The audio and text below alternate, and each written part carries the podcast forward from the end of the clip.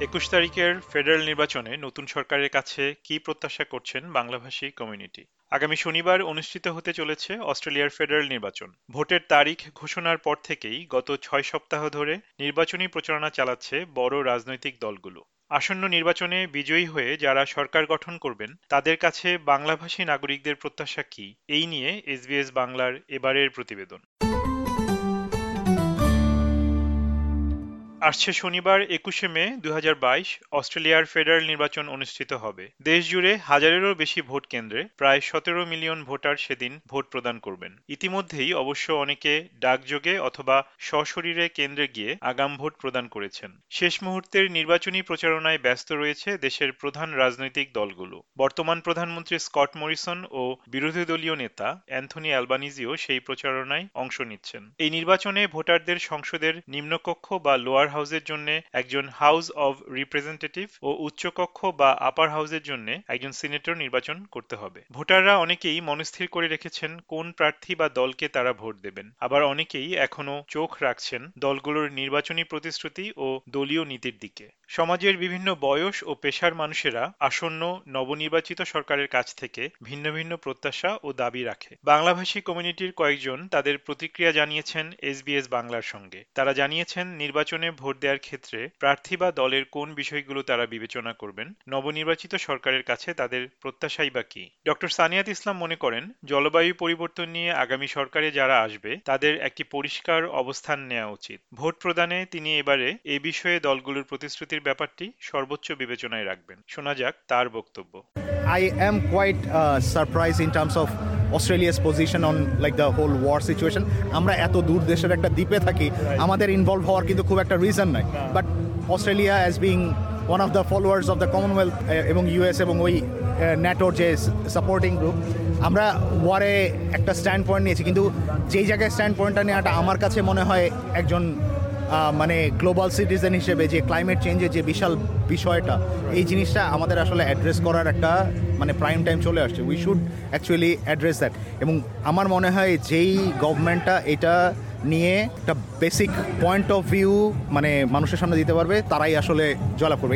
It has become a crucial point মানে তাহলে আমি বলতে পারি যে এবার নির্বাচনের সময় আপনার ডিসাইডিং ফ্যাক্টর হবে হচ্ছে ক্লাইমেট চেঞ্জের ব্যাপার climate change climate emergency climate action plan আচ্ছা। মাহিন জানিয়েছেন রাস্তাঘাট ও ট্রাফিক ব্যবস্থার উন্নয়ন নির্বাচন নিয়ে তার সিদ্ধান্ত গ্রহণে বেশি গুরুত্ব পাবে। কোন ইস্যুটাকে বেশি ফোকাস করা উচিত বলে যারা জিতবে তাদের অবভিয়াসলি আমাদের ট্রাফিকটা একটু বেটার করা উচিত।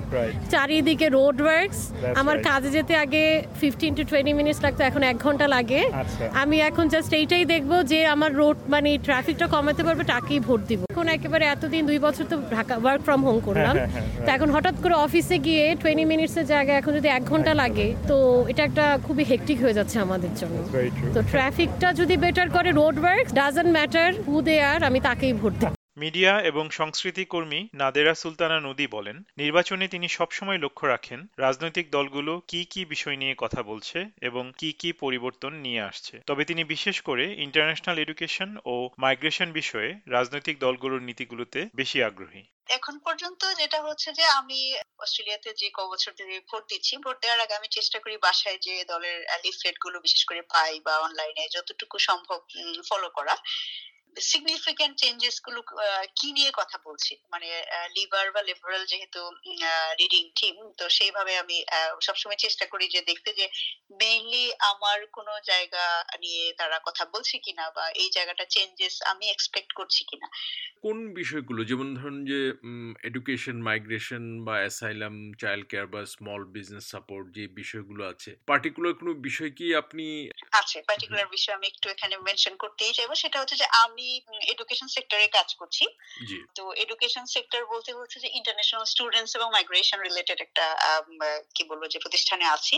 এই কাজটা করতে যে আমাকে প্রতিনিয়তই খেয়াল রাখতে হয় যে গভর্নমেন্ট আমাদের স্টুডেন্ট রিলেটেড কি চেঞ্জেসগুলো এনেছে বা আনতে যাচ্ছে।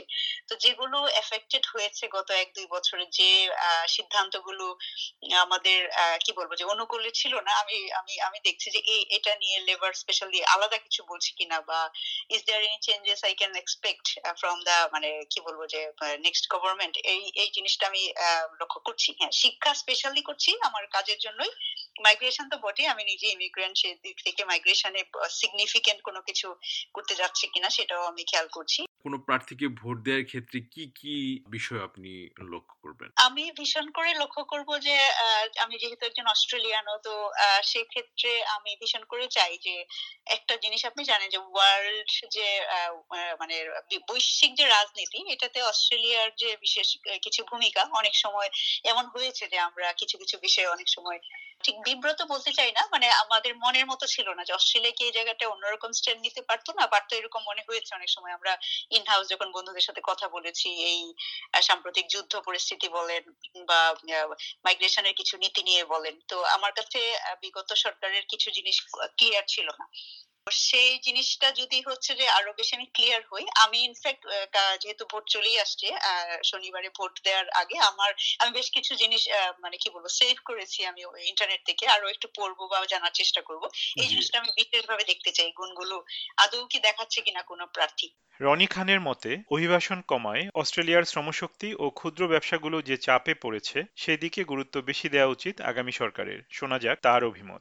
এখন আমাদের সব থেকে বড় সমস্যা যেটা হচ্ছে সেটা অবশ্যই হচ্ছে ওয়ার্ক ফোর্স এবং মাইগ্রেশনের ব্যাপারটা।